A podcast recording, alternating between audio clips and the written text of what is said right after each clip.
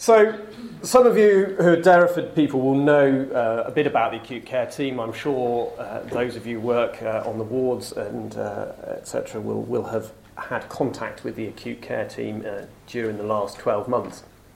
And uh, those of you from outside obviously won't, won't necessarily know what I'm talking about until I start talking about it. So, I'm going to give a bit of background to it a brief overview of the, uh, a very, very brief overview of the evidence of the various components of the acute care team, because um, there just isn't time to cover the evidence behind all the various different bits. The changes that we undertook uh, just over a year ago, and what we, where we are now, and hopefully some hints and tips. And this will be a sort of honest and frank review of where we've come in the journey in the last, last year uh, for the acute care team. So, for those of you who are not at all interested in this sort of thing, I've liberally interspersed this with completely gratuitous photographs of Dartmoor just to keep you awake and entertained uh, in, your, in your pre lunch session. The acute care team had a series of components the intensive care outreach team, the acute pain team, resus, which was the closest we had to a MET team at Derriford, the hospital at night team, vascular access. In the original review that was done 18 months ago, tissue viability was also, also considered, but quite rapidly decided that they were actually in quite a different box to these, to these other teams. So, what's the core business of each of these sections? Well, the core business of the uh, intensive care outreach team is follow up of ICU discharges, expert nursing assistance in these areas in particular. Although it's amazing how quickly expert nursing assistants uh, can rapidly become the daily care of um, when a team gets very embedded and people get into bad habits. Um, and, you know, we had patients being not receiving their trachea care on the wards, waiting for the outreach team to turn up and look after their tracheostomy for them. Nursing support for the early warning scoring and responding to track and triggers, supporting the intensive care registrars. They did not attend cardiac arrest routinely in this hospital, that wasn't within their their compass at this stage. Um, but the team was doing a lot of education, although they didn't have any time to do it.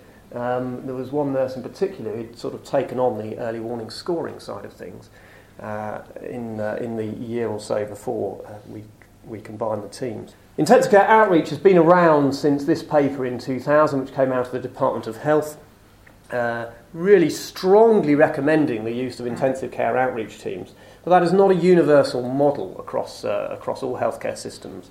Um, in Derriford, the outreach team had been cut to, uh, to daytimes only, uh, again, about 18 months uh, before the review took place. The acute pain service. The core business of the acute pain service is follow up on patients with complex pain interventions, particularly epidurals and local anaesthetic infusions, and increasing modality of pain relief complex drugs that are not normally used by ward staff, like ketamine infusions, setting up and managing those adjunctive therapies for acute pain, but also referrals for patients whose pain wasn't responding to the standard protocol. And indeed, the team also had responsibility for education throughout the hospital. This service was a daytime weekday service uh, in Derriford. They didn't have the resource and the facility to do what they wanted to do, which is expand to become a, a seven day service or even better, a 24 7 service. And there was very, very minimal input uh, to medicine because that's not how the team was set up and funded originally. Um, but there's definitely a need there. The resus teams, I'm sure, is very similar across most hospitals. They're responsible usually predominantly for education, but they do attend cardiac arrests. We're doing so obviously only in the daytime. Um, also responsible for the audit and follow up uh, of cardiac arrests, checking the arrest trolleys, ensuring education around the ward staff about how to make sure everything's properly stocked and that the equipment's working. And indeed, obviously, the business of running internal and external resus training. The hospital at night team had developed uh, over the last sort of five to six years, um, coordinating the nursing team out of hours, the out of hours um, sort of mobile nursing team, assisting wards with routine tasks, and uh, a lot of us would hazard rather too many routine tasks, coordinating the cover doctors, uh, reviewing sick patients when patients got sick on the wards, and had already taken a kind of handover function from outreach at night. So when the outreach team was cut down, so it wasn't supplying uh, cover at night, the hospital night team covered that, but couldn't really see any of the routine type reviews, or even some of the really quite sick patients. They were only really a fire service responding to acute deterioration. And what our hospital at night team really lacked was senior clinical nurse input. So Band 6 was the highest clinical nurse on the team across the hospital, and uh, we had a sort of night manager, but what we didn't have was that senior helicopter view from a senior nurse, particularly guiding this team. And there's, again, there's some problems with that, which I'll talk about a bit later on as well. Vascular access uh, predominantly obviously deals with complex um, vascular access, has a hospital wide education role re line care, both peripheral line care and complex line care. Was also doing the follow up from line related inflections and line related events. And in Derriford, this essentially had been pared down to a one person role desperate need for a regular assistant for that role, and really a need to increase provision. And when I say control demand, I don't mean damp down demand, because this is something that is increasing and we need more of, but actually directing patients to getting the right sort of lines in an appropriate fashion. So, not just, as was often happening at night, yet another cannulation eight hours after the previous cannula that's now popped. Um, but actually, some smarter access using midlines, using PICC lines more appropriately. So a review was done in 2011.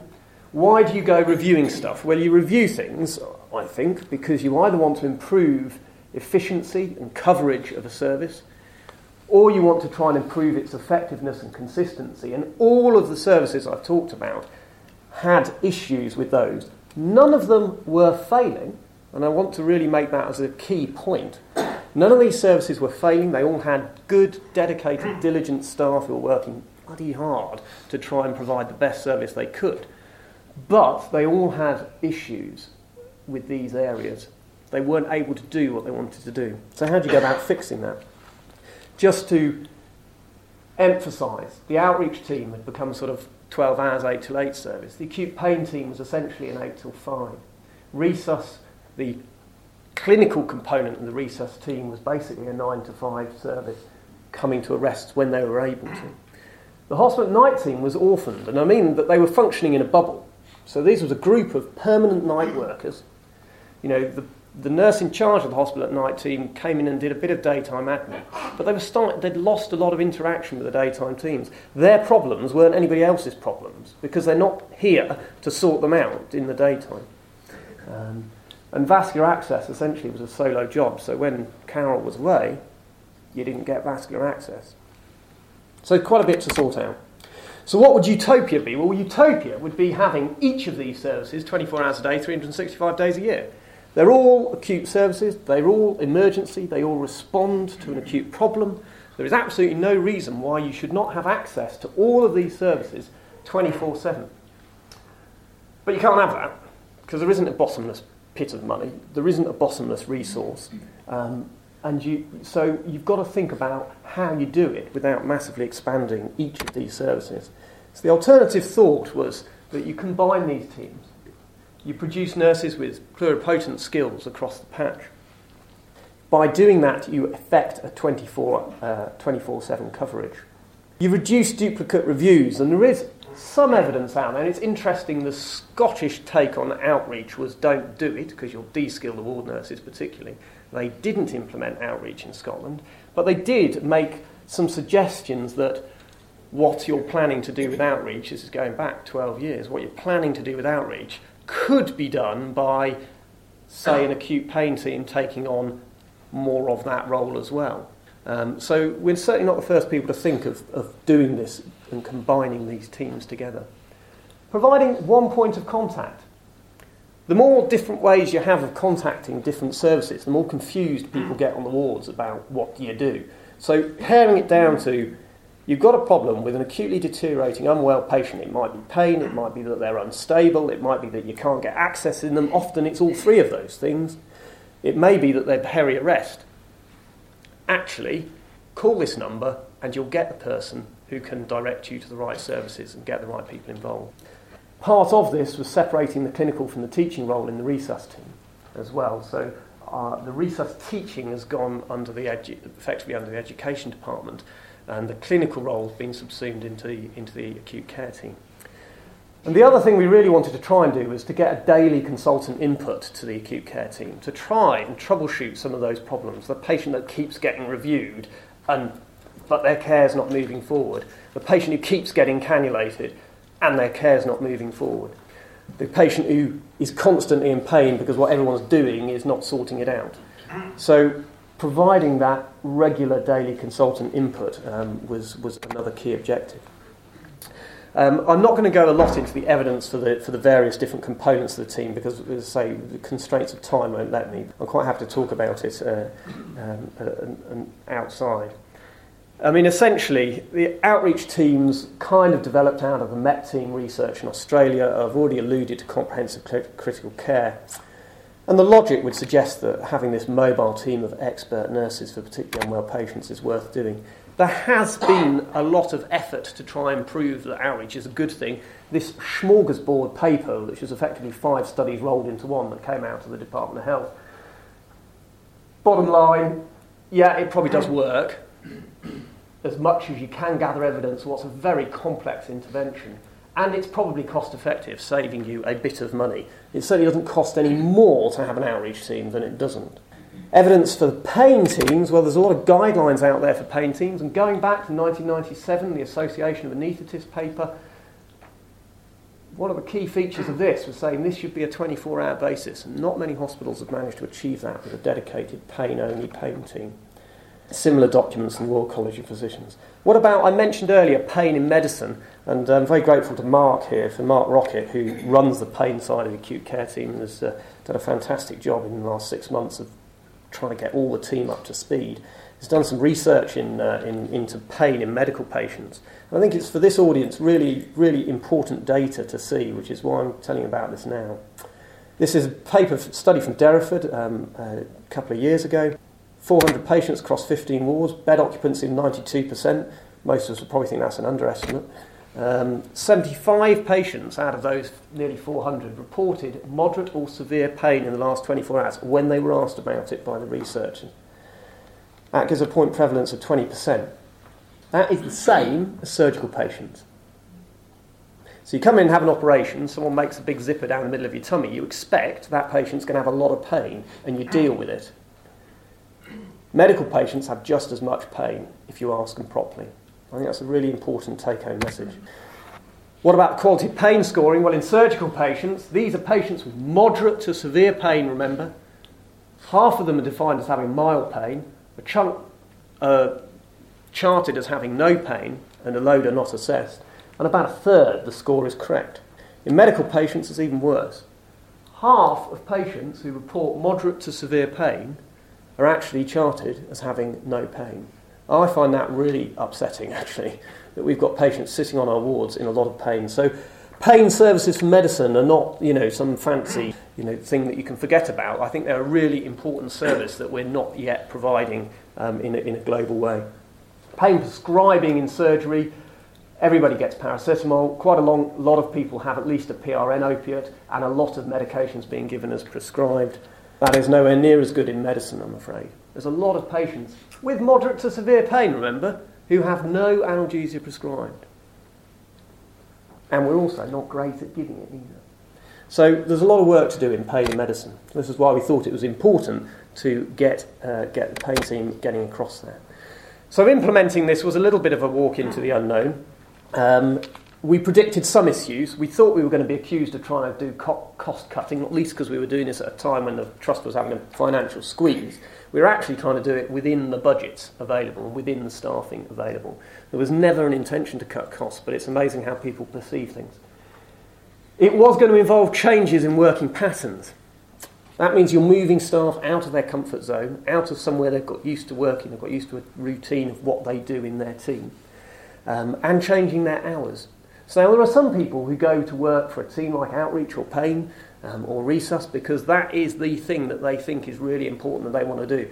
There might be the occasional person who does it because it suits their life, and it's you know it's it is the they see the job advertised, they go for the job because it fits in with how their life works, and there's nothing wrong with that. A lot of us choose specialties and things because it suits how we want to live. If you then come along and suddenly dramatically change that, if you take people who are on hospital at night team and have chosen to be permanent night workers and say, well, actually, you're going to work in the daytime again now, then you're changing people's lives. And so we did expect that was going to create a significant staff turnover. We were expecting a massive skill set of these staff. You're expecting them to learn an awful lot and apply an awful lot on a daily, day-to-day basis, as you can see from me going through all the different core roles of the team.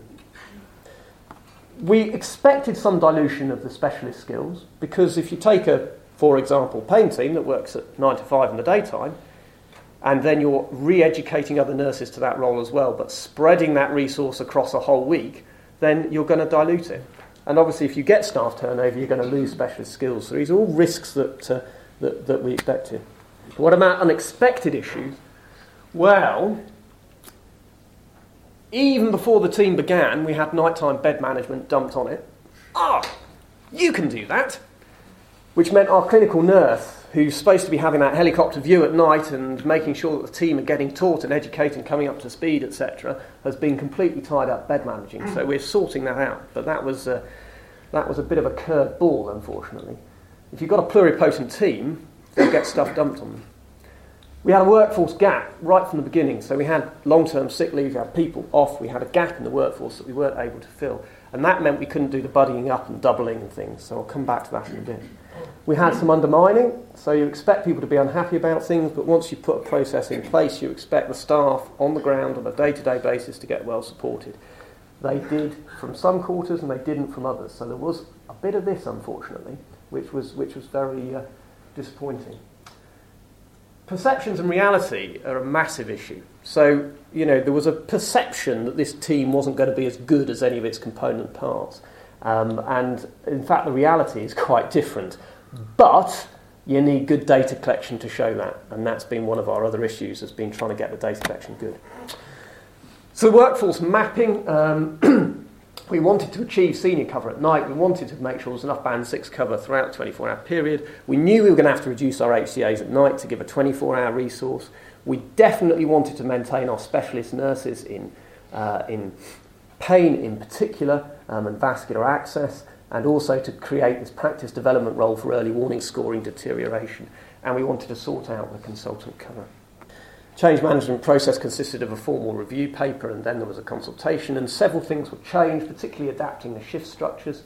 Um, and one key response to that was putting on an additional daytime shift to get enough to cover the pain work, uh, the routine pain reviews. We had problems mainly because of the staffing, but pre implementation we had problems with the education We've got a permanent night workers. In the run up to the new team starting, you're trying to educate them into new skills, but they're permanent night workers, so they're not here in the daytime to teach them. So it's very difficult getting that education done. People are doing their jobs on a day to day basis. We had a lot of people telling us we weren't doing enough about that, and we knew we weren't, but nobody came up with a solution to the problem. So that is a difficult issue before you make these changes, getting enough education. And post implementation, um, as I say, that not being able to buddy people up was a, was, a, was a bit of an issue. So, what are we up to right now? Well, that shows you the kind of overview of the work that the team do. Um, so, deteriorating patients, you know, is about 100 to 150 a month. Um, Post ICU patients, a little bit more than that. Quite a lot of pain reviews, and these are patients with pain. These are patients with complex pain measures in the Burgundy um, a few trachea patients and a few transfers into the intensive care unit. Um, so you can see from the numbers, this team is doing an awful lot of work. Um, when I say daily patients seen here, this means that if a patient is seen twice in the same day, they only register once. If they're seen today and again tomorrow, that would register twice in these data. Um, that was one of our data collection issues. So this just shows you what the pain side of things are doing, and actually, hopefully, you're seeing there's a bit of a change in practice in local anaesthetic infusions in Derriford, which is why that suddenly jumped. But actually, in terms of completeness of seeing local anaesthetics and epidurals, that's gone up. Um, what we haven't done yet is pull out medical and surgical pain. We've still got quite a bit of work to do on the medicine thing. Comparing 2011 before the amalgamation to now, best to compare to visits here, just because the way these data are collected, they are slightly different data. But uh, compare the visit numbers, the burgundy numbers to the blue numbers, we're doing okay. Okay, we are seeing at least as many, if not more, patients, which is logical because if you take a five day service and turn it into a 24 7 service, you're expecting to see more patients. So we are getting, and this rise here is Mark Rockett having a, uh, having a bigger role since September and putting that forwards. Um, vascular access, dramatic increase in the complex vascular access going in, and that's largely through training HCAs to do midlines, and they can do that because they're working days as well as nights, and they're able to work with the specialist nurse in the day to achieve those skills. Tasks uh, done overall by the team, you can see the HCAs are doing an enormous quantity. This is bloods and cannulations and ECGs, um, and then there's the more complex nursing tasks. Um, just showing you that since we rejigged the mm. team, a lot more nursing reviews for sick patients at night, which I think is a good thing. Good news stories the number of out of hours, number of patients in Derriford getting stabbed out of hours for routine cannulation and bloods by the HCAs has plummeted. I know what you're going to say. The bad news story is that, note the scales are different here. That's 300 as opposed to 800. The number of cannulations and routine bloods by doctors at night has gone up. But the overall totals between the two is a dramatic drop. Now, I don't know about you, but if I'm a patient, I really don't want to be woken up at three o'clock in the morning to have some blood done because some week didn't do it at four o'clock in the afternoon. And we did, used to, again, but when the hospital at night team had a most senior nurse was band six, we didn't have a lot of policing going on. There was routine practice to put jobs in the book at three o'clock in the afternoon for the hospital at night team to do when they came on that night. And that's bad for patients. And I'd put to you that a lot of this drop is that that is no longer happening. Um, and that you've got a senior nurse policing this now that's saying at 10 o'clock at night, do you really need a new Venflon in that patient? You know, um, and also trying to encourage the ward staff with the competencies to do these procedures themselves. We used to have cardiology wards phoning up and asking the hospital night team to come and do ECGs. You know, I kid you not, that was one of our common tasks. So, a certain amount of senior policing, I think, has, has, has led to this. We do still have to sort out the issue that doctors are doing too much at night, and that's, I think, one of our key roles. We've got to rebalance these tasks a bit at night. We do need to get pain into medicine more. We need to get the triggering better. I think all places find problems with triggering very sick patients. We need to get more than one specialist doing vascular access, uh, and central line insertion, I think, is, is, a, is a next development so we can take that off the emergency theatre lists, which uh, is probably not an appropriate use of, uh, of, of, of, those. Um, and we're still doing some work. I'm not going to bore you with what we're doing with consultant review, but we're still doing some work on that. So, if any of you are sort of getting, getting a whetted appetite to try and combine your teams in your hospitals, or if you're going to be forced into that situation through NHS resources, etc., try not to do it when there's a cost cutting exercise going on because it just gets everyone's backs up before you start. Do free up a senior nurse and senior clinician to really focus on it.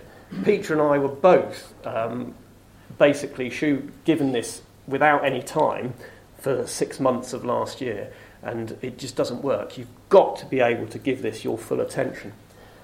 It needs a really robust staffing model, and we're getting there with that now. So the acute care team can help anyone. They can be deployed anywhere as an extra pair of hands, intensive care, the wards, wherever. But it never gets reciprocated because it can't be. You can't get agency staff in. It doesn't work. They're more work than help. Um, because they don't have that skill set. So you need a staffing set that can cover its own vacancy and sickness, etc. Um, do expect more of a staff turnover than you think you're going to get. You are going to get a staff turnover when you do this. And that's really important. As you can see from the data I've just presented you, we're doing a lot, we're doing more than was happening before, we're doing it better, we're doing it more intelligently. That's not always been a perception in the last 12 months. And just put dig your heels in and say no when people try and dump stuff on the team. It's an ambitious project we've taken on potential for significant improvement. I think we are starting to realise that, but it is a long path. And I really want to thank the team. I've already mentioned Mark Rockett as well for his, uh, his getting to grips with the pain business from the middle of last year. Um, and uh, Tracy's uh, one of our HCAs who's a, a brilliant data collector. Um, so, thank you.